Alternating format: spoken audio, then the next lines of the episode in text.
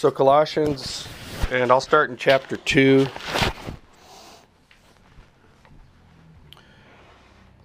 And I'll begin in verse 16 just to kind of get it all in context and, and some of the things that uh, Paul's dealing with here in Colossians. And it, and it ties in with a lot of the stuff we were talking about in Ephesians. And, and I think we've even looked at some of this stuff in Colossians before.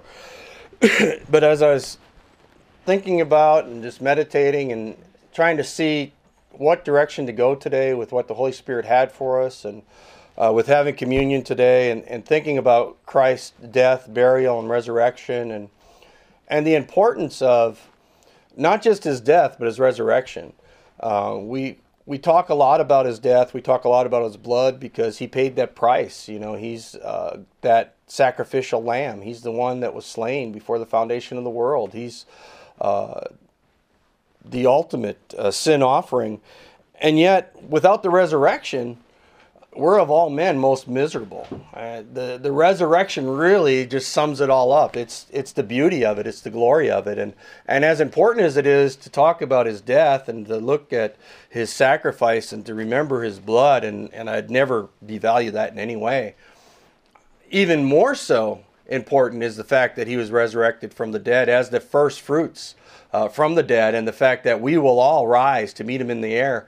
Uh, you look at in the, the New Testament, and we understand that Jesus is seated at the right hand of God the Father. He's on his throne, and which makes it really significant when Stephen was martyred, uh, with the first Christian martyr, and he looks up and he sees Jesus standing at the right hand of the Father, actually getting up from his throne, saying, "Okay, here's the first martyr. Let me welcome him in."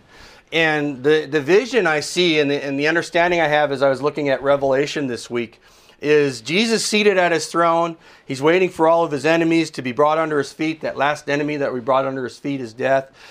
The martyrs continue to be martyred. You can look it up, and around the world, uh, individuals are being martyred in uh, Korea and different places. Individuals being uh, burned and just all different stuff, uh, beaten uh, killed uh, for their witness of Christ. Uh, the martyrs still coming in, Jesus.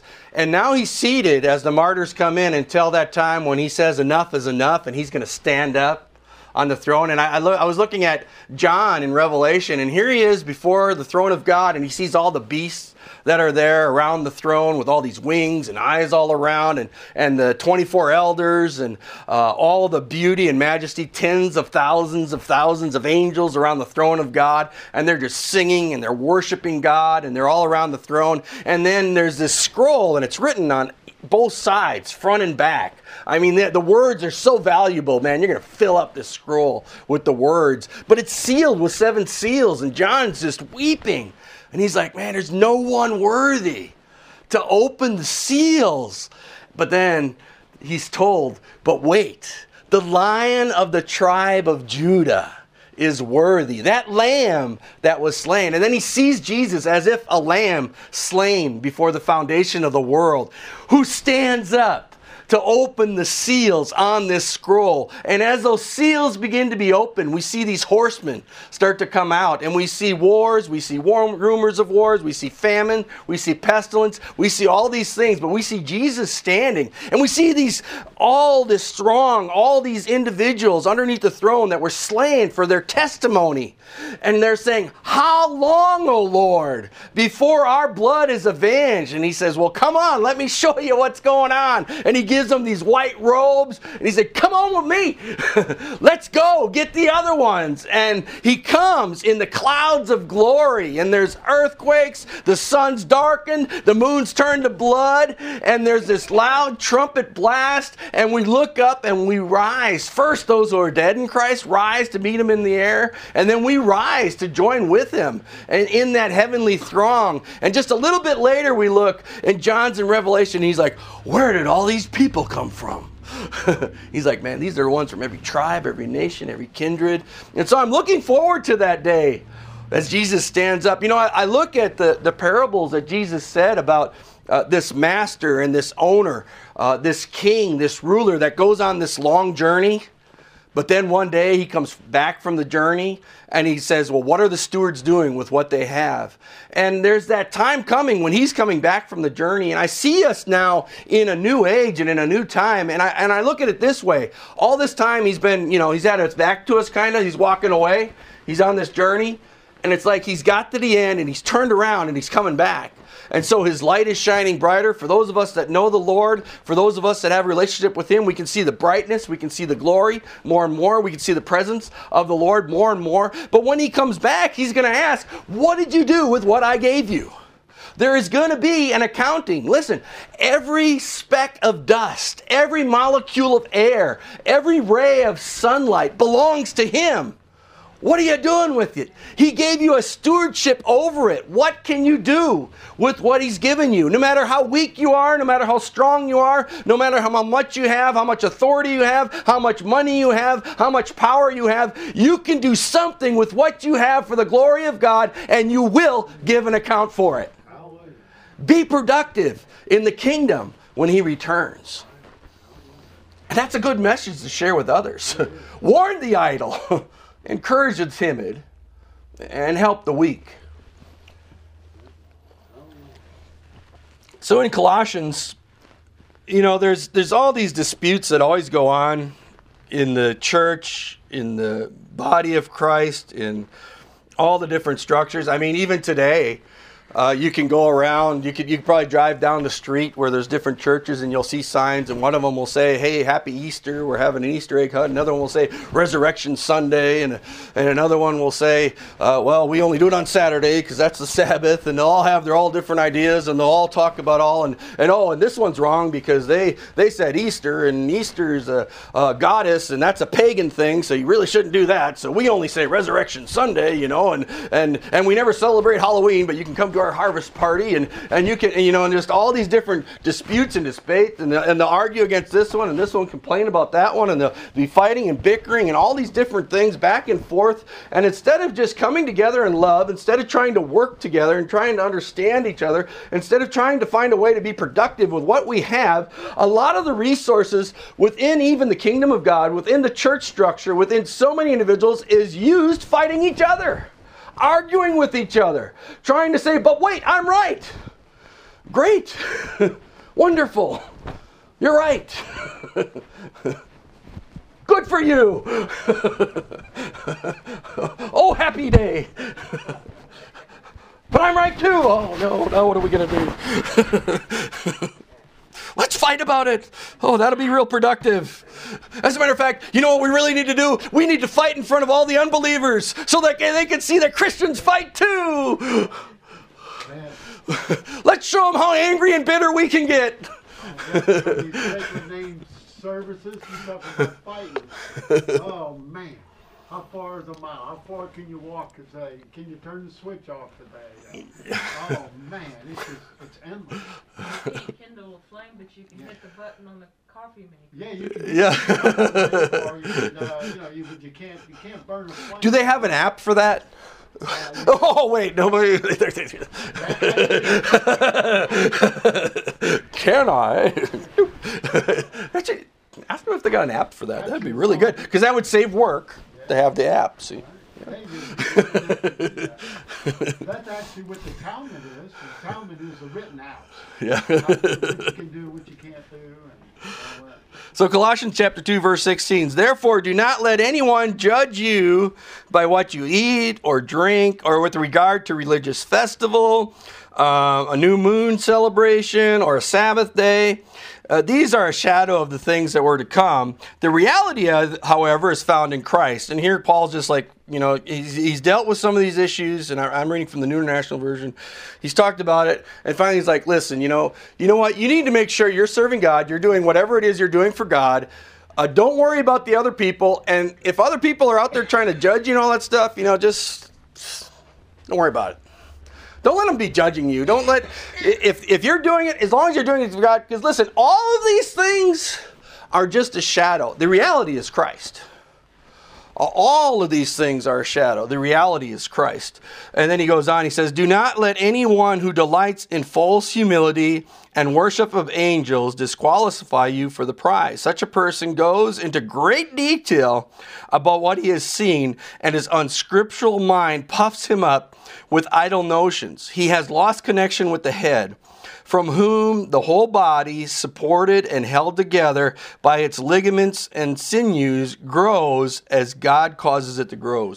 And this is one of those things, you know, talking about, you know, the elect being deceived uh, was mentioned earlier and different things like that. The false teachers that come up in the last days and some of the different just errors that will come up in the church. And what happens is individuals, you know, they may even have successful ministries. They're, they're doing different things and they may have a lot that's right in what they're doing. But it's real easy to fall into this point where they have this false humility and they're like, oh, I'm receiving this from God, but it's starting to where their natural mind is taking some of the things of God and they start formulating these things. And one of the ways that you'll know uh, that that's happening is because they'll go into all these details.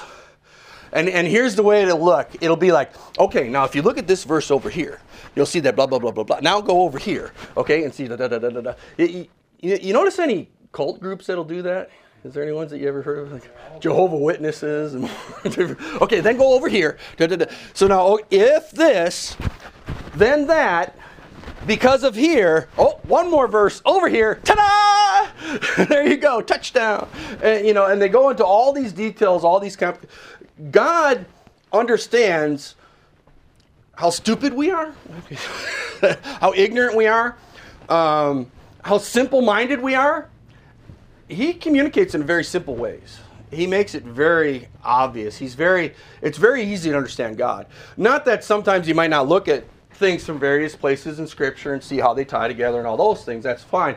But when you're making these complicated things and it's got to be exactly this here and this here and uh, you're starting to get into some of that and he says what happens is you start to get disconnected from the head and get kind of puffed up and doing your own thing and we need to be aware of that in the times we're in. I, you can see uh, different teachings that are out there, different ideas about the times we're in, different things. You know, uh, you, we got the the situations that's just happening recently with the with the four blood moons happening on various Jewish holidays, and then the uh, lunar eclipse in, be, in between. I know you're talking about one of the books you're looking at on that, and and you know it's significant. God uses these things as signs and indications, but you know what? He's pretty simple because he's who, he, who he's dealing with. And to me, if I see a blood moon on the Passover, I'm thinking, you know what? I better have the blood of the lamb over my household. Otherwise, there's a death angel that's coming. Maybe it's a pretty good reminder to me look to the lamb. Remember the blood. Am I covered? Am I washed? Am I looking to Him for my righteousness? Am I looking to Him for my salvation? Uh, is it His blood that's going to save me, or is it uh, some other process, some other work, uh, some other thing that I'm looking to for salvation? Uh, Boy, that's a pretty good message in itself. How about that? There is a time coming when the sun's going to be darkened and the moon turning to blood, but it being the blood moons and, and, a, and a solar eclipse doesn't really equate with the way it comes in Scripture. I mean, you look at the crucifixion of Jesus, I mean, it's just boom, earthquake, sun, dark, you know, all these things happening, and it's like a, a sudden event that they're not ready for, and it just kind of, whoa, here it is, and that's really the way Scripture lays it out. And so, as we see all these different things and all these different times, uh, the thing we need to remember is for each of us to know our part and to play the part we have, we need the body fit together, working together, letting those sinews, that love, that's flowing, working together so that, because what happens is if we're connected with the body, that helps us stay connected with the head. And that keeps us grounded. Um, it can be very easy for individuals, especially when their ministries get bigger and they're more successful and they have different media and all these different things, to be able to get to a point where they can really kind of separate a little bit and kind of have their own little thing because they almost have their own body. And so they can be the head. Um, and we need more and more for all uh, the leaders, for all the bodies of Christ, individual uh, local bodies, to be working together and uniting together communities, uh, all the believers in the communities, regardless of if we go different places to worship on Saturday, Sunday, Wednesday, whenever it is, that we end up loving each other, having that brotherly love, and working together for the purposes that Christ has for us. It could very well be that God has a place for us in different churches, in different buildings, in different places. Uh, I'd love to see the Spirit of God just permeate all the different churches. what, what, happens we, when you go in that route, like you're talking about, you become a hypocrite. I mean, you know, for example, you you know, you go to a uh, to a sacred name or you know uh, church service and or Bible study, and then you go to a biker yeah uh, thing. You know what I mean? And and the two another worlds, Yeah. two completely different worlds. Yeah. And it's uh, and it's exactly what you're talking Yeah. about. Um, going on to chapter 3. Since then, you have been raised with Christ. And here, you know, here he's talking about that body being built together. He's talking about that um, importance of having it. Um, and, um, well, let, let me just um, read that last verse before chapter 3 to kind of put it in there. Um, such, uh, going back to the res- re- regulations and stuff, um, I might as well read that section before I go there. So, verse 20 uh, Since you died with Christ to the basic principles of this world, why, as though you still belong to it, do you submit to its rules? And, and here he's dealing with the death of Christ and he's saying, listen, you died to all the things of this world, whether it's, you know, special days, holidays, whether it's the foods you're eating, whether it's, you know, religious tradition, whether it's laws, whatever it is, you're dead to all this stuff of this world. Why do you still live like you're part of the world? It's for freedom that Christ set you free, he says in Galatians, another thing. And again, uh, as Spike alluded to earlier, not that you use your freedom as an excuse to sin. All things are permissible, but not everything's expedient. Uh, there is that freedom we have, and yet to know, okay, but how do we operate within this freedom rightly? Uh, how do we uh, operate with those laws that are written on our heart? How do we do a thing? Uh, a group of true believers that are committed to Christ and following His teaching and walking in His Spirit don't need a big government over them to tell them what to do and what they can do, what's right, what's wrong, because the Spirit of God's inside of them and it's going to take care of itself. As a matter of fact, if you had even a large group of believers that were really committed and really working and walking in the Spirit, you really wouldn't have a whole lot of problems. the problem is that flesh gets in the way. Clinging to things of the world get in the way. Cares of this world get in the way. Uh, ideas and thoughts and focuses on this world and our flesh and things get in the way. Pride gets in the way. Ego gets in the way. Emotions get in the A lot of things get in the way of that.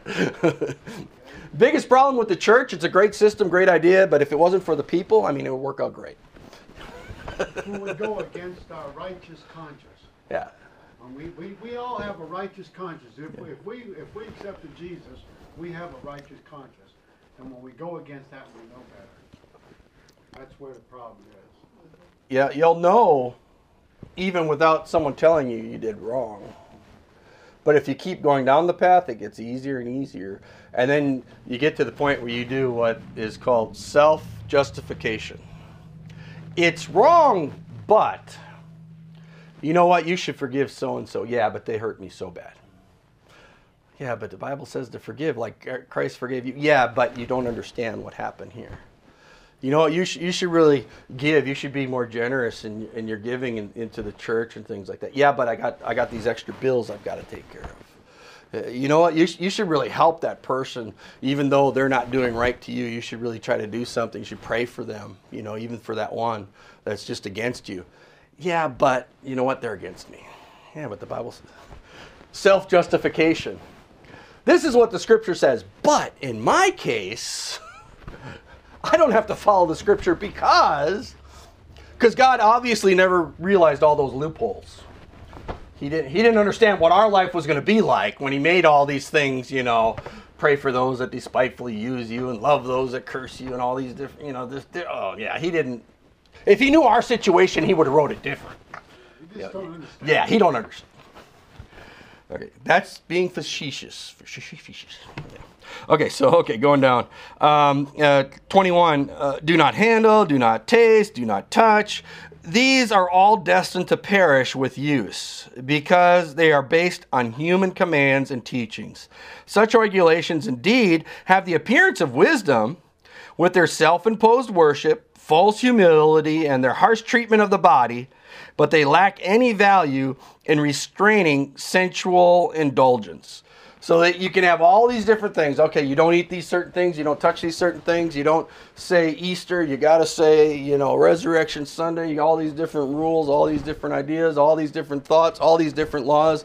It's all going to perish and it looks good.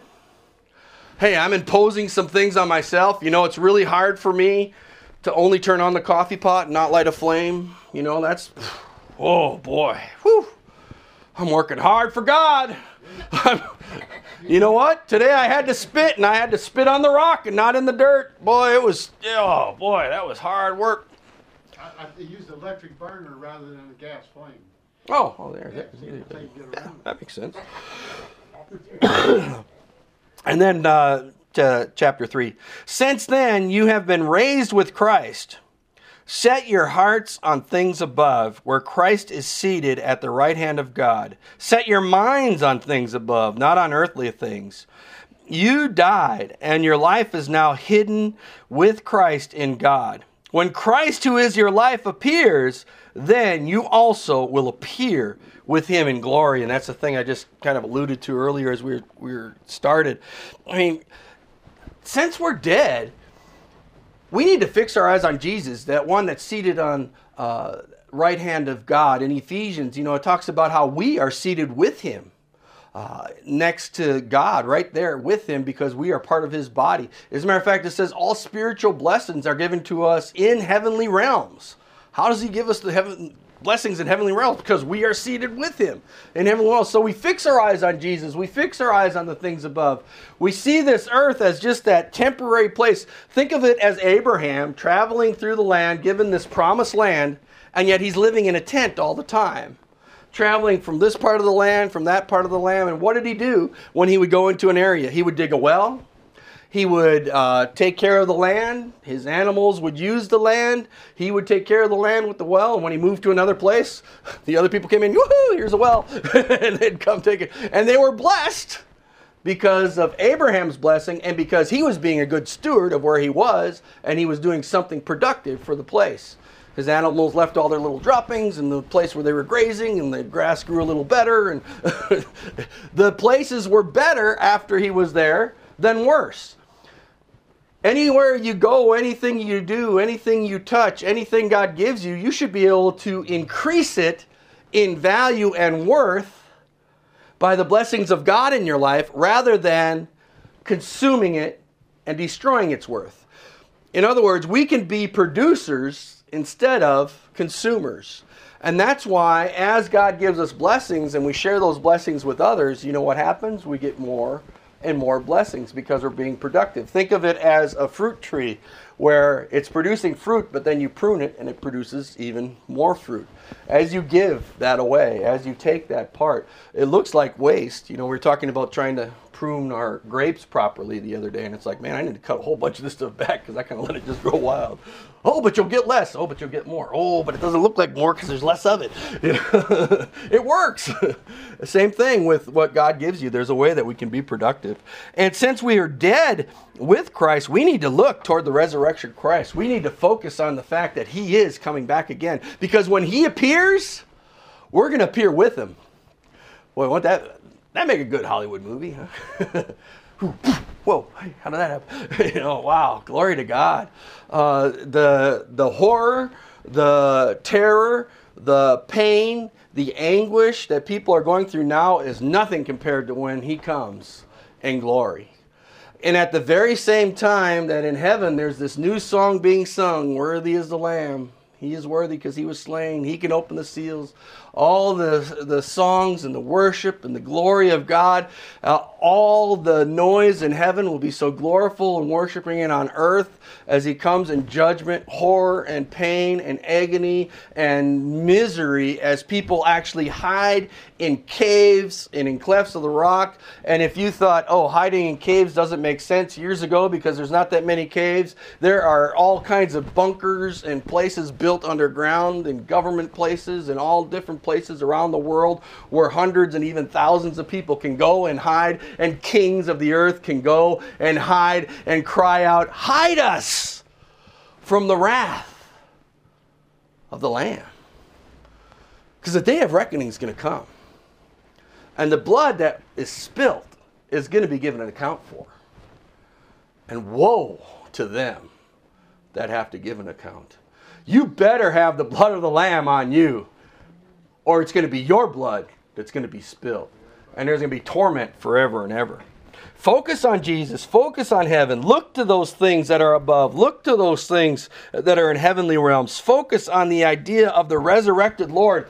And instead of walking around in our lives, and let this be the message for this year and as, as we continue on through this season of spring and, and the time that we're in, new life don't focus on the old. Don't focus on the death. Don't focus on your miserable life and all your flesh and all your sin and all your problems and all the weakness and all the, the things that are happening. Don't focus on the death of Jesus. Focus on the resurrection. Say, I am a new creature in Christ. All those old things have passed away. I have become a new being. I am going to live as a new being. I am going to walk in a new life. I am going to walk in the spirit of life because I am set free from the law of sin and death. And when others try to pull me down and give me all these rules and all these ideas and all these thoughts and all these things that are not of God, I am going to walk past them because I'm walking on a path of righteousness that comes from the blood of Jesus. And I'm going to walk in His Spirit and in truth and in power and victory. And I'm going to go forth with life. I'm going to go forth with power. I'm going to be productive. And whatever God gives me, God, show me how I can make it more productive for your kingdom multiply it. Even if all you have is a few little loaves of bread, a couple little fish or something, you know what? You could feed thousands. Verse 5 uh, Put to death, therefore, whatever belongs to the earthly nature sensual immorality, impurity, lust, evil uh, desires, greed, which is idolatry. Because of these, the wrath of God is coming and you don't want to be part of the wrath of God. You used to walk in these ways of life once lived, but now you must rid yourselves of all such things as these anger, rage, malice, slander, filthy language from your lips. Do not lie to each other, since you have taken off your old self with its practices and have put on the new self, which is being renewed in the knowledge, in the image of its creator. And if you want to know how to help yourself get to that point and move more and more into that depth of what God has for you, get away from the anger, the malice, all these different things that are there. Have that renewal of the knowledge of who God is. Have that renewal of the knowledge of Jesus. Have that renewal in that relationship with Him. Uh, have that intimacy with Him. Talk to Him. Pray to Him. Commune with Him. Meditate on His Word. Uh, understand who God is not who man says he is, but who God really is. Look to the scripture. Look to nature and look out and see how he created things and understand uh, your God better. And as that knowledge of who he is, knowledge of his love, who is this one that would sacrifice his one and only for the most miserable sinner? For the one that you hate the most, the one that has given you the most anguish, and I know nobody here hates, the one that has been the most problems in your life that one, God sent his son down to die for. Who is that God that would do that type of thing? The one that hurt you the most. Uh, God sent his son down to die for them. Understanding uh, this God all the more. Uh, and going on in verse 11, he, he, there is no Greek or Jew, circumcision, uncircumcision, barbarian, Scythian, slave, free, but Christ is all and in all. And in the body of Christ, and I know we understand it here, I mean, there, there's no divisions. You don't, don't separate it. It's not, you know, there's not a black church and a white church and, a, and an oriental church and all this stuff. It's all body of Christ. If we're, if we're followers of Christ, it all works together. There, there's not even male, female uh, in the body of Christ. It's all one. And therefore, as God's chosen people, holy and dearly loved, clothe yourself with compassion, kindness, humility, gentleness, and patience, bear with each other, and forgive whatever grievance you may have against one another. Forgive as the Lord forgave you. And over all these virtues, put on love, which binds them all together in perfect unity. And here, you know, just just so good that the, the way he covers this, he just says you need to clothe yourself with something. What? Compassion, kindness, humility, gentleness, patience, patience, and bearing with each other. How many you know sometimes we have to bear with each other? Sylvia, you got to bear with me? Okay. I, I, was I was surprised she didn't say amen. I have to bear with these ones on the back seat back here. Um, and then you know going on and forgiving as Christ forgave us. And sometimes that's that could be really a struggle for us someone does us wrong, they really did something wrong. They really hurt us. They really, uh, you know, it could be really severe. Um, and to, to be able to forgive them, even if they're not asking for forgiveness, to forgive them. I know some believers are like, well, if they ask me, then I'll forgive them. But I won't forget. um, but Christ forgave us while we were yet sinners. We weren't looking for God when Christ died for our sins. Uh, he did and paid the price while we were still against Him. We weren't running out saying, Jesus, would you please die on the cross for us? We really need forgiveness. No, He did it before uh, any of that. And to be able to get to that point in our lives where no matter how bad someone does something to us or to our family members, to our loved ones, how destructive they are, to be able to actually forgive them. And now, if it's really something very severe, there may be a little bit of a process involved with that. I, you know, God, I think, understands that. Um, it could be really hard to instantly do that. You know, someone kills somebody you love right next to you or something like that. But to be able to move toward that, to, to know that that is something you're going to get to that point to move toward to work on to to be uh, you know i've talked about before you know praying for someone that, that's really been against you or that's that's done these things to hurt you. And you may have to force yourself to do it initially and oh, god get them and i don't you know and then you get to you know where finally you're actually praying and desiring for them to grow in the Lord or to know the Lord or to get closer to the Lord or, or whatever it may happen to be, to, to actually pray blessings on their lives and actually get to the point where you actually want to see them blessed and you grieve when they continue to do the things that they were doing. Um, and you can get to that point. It may be hard to start it. but keep moving toward it. You know, it's it's it's all a process. It's all a walk uh, that we have. And then uh, you know, he, he talks about how with all these things, you know, put on love. Because if that love is there, the love that comes from God, God is love, being able to allow Him to be there and working in all these things, you know what? It just kind of puts it all together. It brings that unity, it makes it work. Uh, and it gives us the ability to to be able to forgive, to be able to love, to be able to not be fighting and bickering with other believers because of something they're doing wrong and we're right, um, to be able to just still love them and just say, you know, but God, how can I be a positive influence in my life? How can I help them? Uh, just telling someone, you're wrong and don't do that, doesn't necessarily help a whole lot. but being able to love them and maybe demonstrate the right way to do it and be able to, to show them productivity you know what? Pro- productivity can really speak to people. They see blessings, they see productivity, they see fruit, they see all that stuff going, you know. At some point, people have to look at their lives and if they're unproductive and they're just consuming and go, why do they always have? What, why are they always given? Why, why is there so much productivity here? Why are they so wealthy? I'm not necessarily talking about money, but just things of God, fruit of the Spirit. And I'm not. Hmm, they're productive, you're not. and ending with uh, in verse 15 let the peace of christ rule in your hearts since as members of one body you are called to peace. And be thankful. Let the word of christ dwell in you richly as you teach and admonish one another with all wisdom. And as you sing psalms and hymns and spiritual songs with gratitude in your hearts to, to god. And whatever you do, whether in word or deed, do it all in the name of the Lord Jesus, giving thanks to God our Father through him. And I know that's a, a section that we shared on before, but uh, so powerful to, to be able to get to that point where that peace of Christ is there, where it's ruling with us. And then as we are this body, as we work together, as we let the God, Word of God just dwell in us richly. And I think it's so interesting that it talks about how we teach and admonish each other. We need to be open to other individuals within the body teaching us and helping us and admonishing us. Maybe even at times we may need to be rebuked. Hopefully that's going to be by leaders. But if people, if we did somebody wrong, that they could come to us and say, hey, you did me wrong, and we can talk about it. And then we need to be open to doing that with others. Every single one of you has information about God and your walk with Him and Scripture that is valuable to other others of us.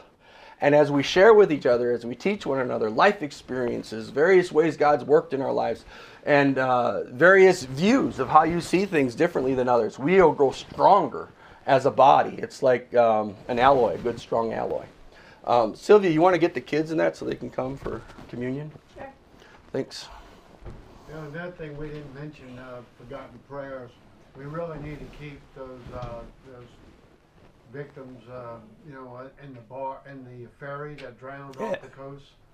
I mean, uh, I'm a ship captain, and uh, you know, and I have licenses to operate boats like that. Not quite as big, but just to have that on my mind Ugh. to have I don't know I can't even fathom why that guy didn't abandon ship. Yeah. Why could immediately the engineer should have been there, assess the damage. Hey, we're going down, get off the boat. Yeah. He told them to go in their cabins. Yeah, they were telling them to actually stay in their cabins, I, I, I guess. can't I can't understand that. yeah. I just can't understand that. Maybe Something a false sense of security in the actual ship itself rather than in the knowledge of what was happening. Uh, kind of a kind of a Titanic mindset. Maybe, Oh, maybe another scenario is just that he wasn't gonna, maybe pride got in there. He wasn't gonna have to, uh, you know, you know, abandon the ship or, or Yeah. it was all gonna be okay. And then what happened was all of a sudden it must have rotated more. Then it was too late to. Yeah. But it ain't too late to, to get out of that boat. I mean, you know, what are you doing? Staying on the stand? I, I just couldn't. I, I just can't understand that. Yeah. You know, Uh, something Right. something went wrong. Something Yep. was bad wrong. Amen. Um, okay, we're going to participate in communion as we think about the body and the blood of Christ and the way that we all work together and are all part of one body. And as as you, you take the body and, and take the blood, you know, let, let that be your focus. You know, how do I fit in the body? What has God given me? How can I be productive in the body? Um, and what ways and what individuals, who's around me? Are there individuals I need to forgive? Is there ways I can operate more in love? Um, is there things I can do to be more productive to those that are around me, to help others, to encourage others, to, to be that teacher? Maybe there's even some things God's laid on your heart uh, that you just haven't done. You know, let this be a new day. Let this be a new time. And as we as we look at the, the body and blood of Christ and his death, let us not leave here focusing on his death, but let us leave here with new hearts focusing on the resurrection and focusing on new life and saying, This is a new day. Irregardless of anything in the past, I'm walking in a new day, and things I did right in the past, I'm going to do some more of. Things I didn't do right in the past, I'm going to make some changes in my life. I'm going to be more productive. I'm going to find ways. I'm going to cut some of these ties, some of these ways of the world, some of these thoughts, some of these arguments. I'm just going to walk in spirit and in life. Are you guys going to help us hand out the elements? All right. All right, before you hand them out, you can go ahead and pick it up. I'm trying to keep the eggs from falling. Okay. Bobby, would you uh, pray for the bo- bread first? And then Grace, I'll have you pray for the wine. Dear Heavenly Father, we want to thank you for, for your body. We want to thank you that when we when it's our time to come to you, that we that we are part of your body, and that nobody is left out. That that everybody will see you coming down. And we just want to thank you that you gave up your body for us. In Amen. Jesus' name we pray. Amen. Amen. Grace? God bless his name. Thank you for the day. Thank you for everything that you do for us. And thank you for dying for us on the cross and rising again and for our sin. In Jesus' name. Amen. All right, you guys can go ahead and hand it out to everybody. Go ahead and hold on to them, and then we'll just partake them together.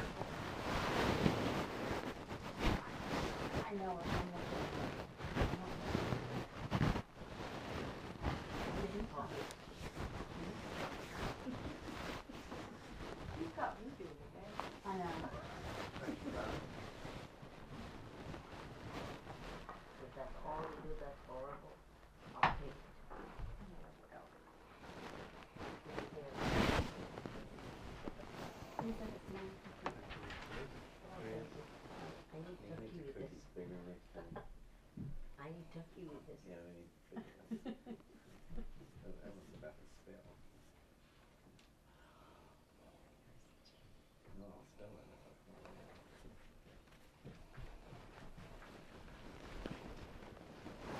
You sure?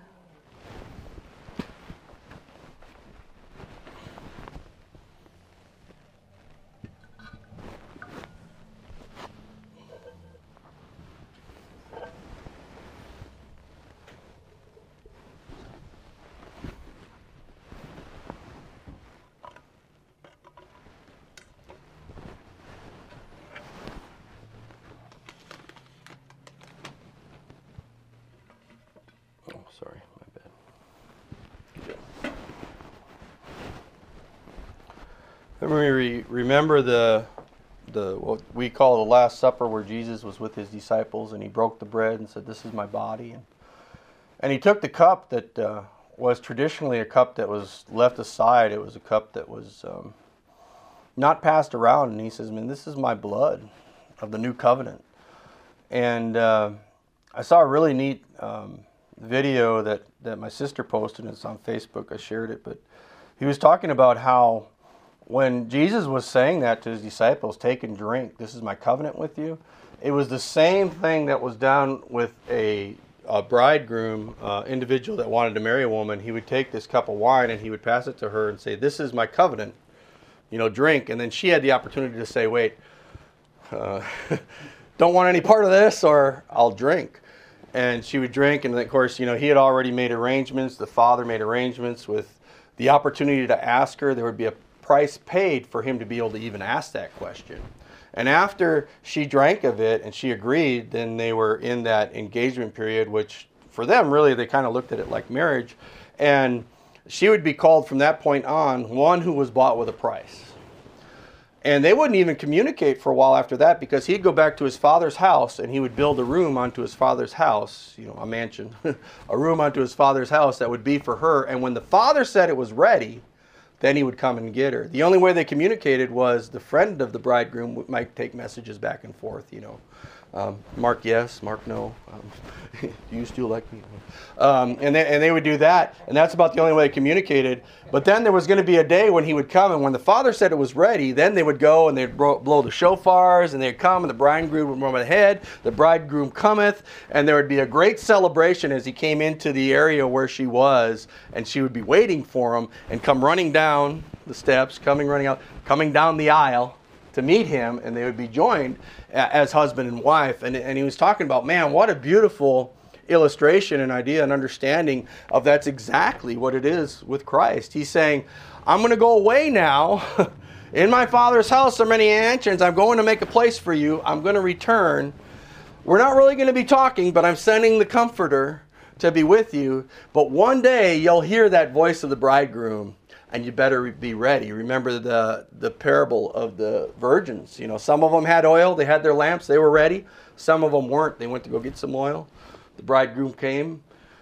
They went to the marriage, and the ones that didn't weren't ready were locked out. We need to be ready. We need to be prepared. We need to be walking in resurrection power now.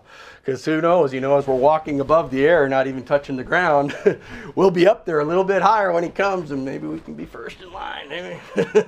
and the way to do that is by being last now, being that servant of many, being productive, being able to share, being to help others and walk in love.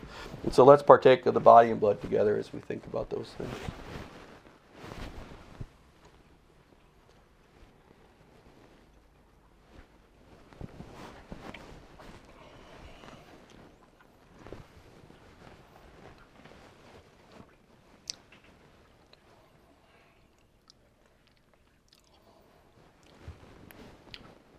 Father, I thank you that you sent your Son down to die for our sins according to the Scripture, that he raised from the dead according to Scripture, and that, Father, we have an opportunity to walk in newness of life, walk in that same Spirit that raised Christ from the dead. And if the same Spirit that raised Christ from the dead dwells in us, how much more will he give life to us and ability to share and bring life to others? Help us, Lord, to walk in life and in truth and in a spirit of life and to walk free from the law of sin and death. Help us, Lord, to bring that living water that flows out from inside of us, from your spirit, and share it with others. Help us, Lord, to bring the bread of life to others, to be able to partake and eat and never hunger again. Help us, Lord, to be able to bring that freshness of the wind of your spirit into this world that is in darkness and to share the light of your spirit in those that are afraid, in those that tremble and are cold and in fear and just wondering what they need because of the darkness. Let us be those that bring light. A city on a hill cannot be hid, Lord, and we ask that you will help us to walk in boldness, walk in truth, walk in victory, walk in love and walk in forgiveness as you forgave us. Help us, Lord, to focus more and more on your resurrected Son, Jesus Christ, our Savior and Lord, throughout this week and throughout this year. In Jesus' name, amen.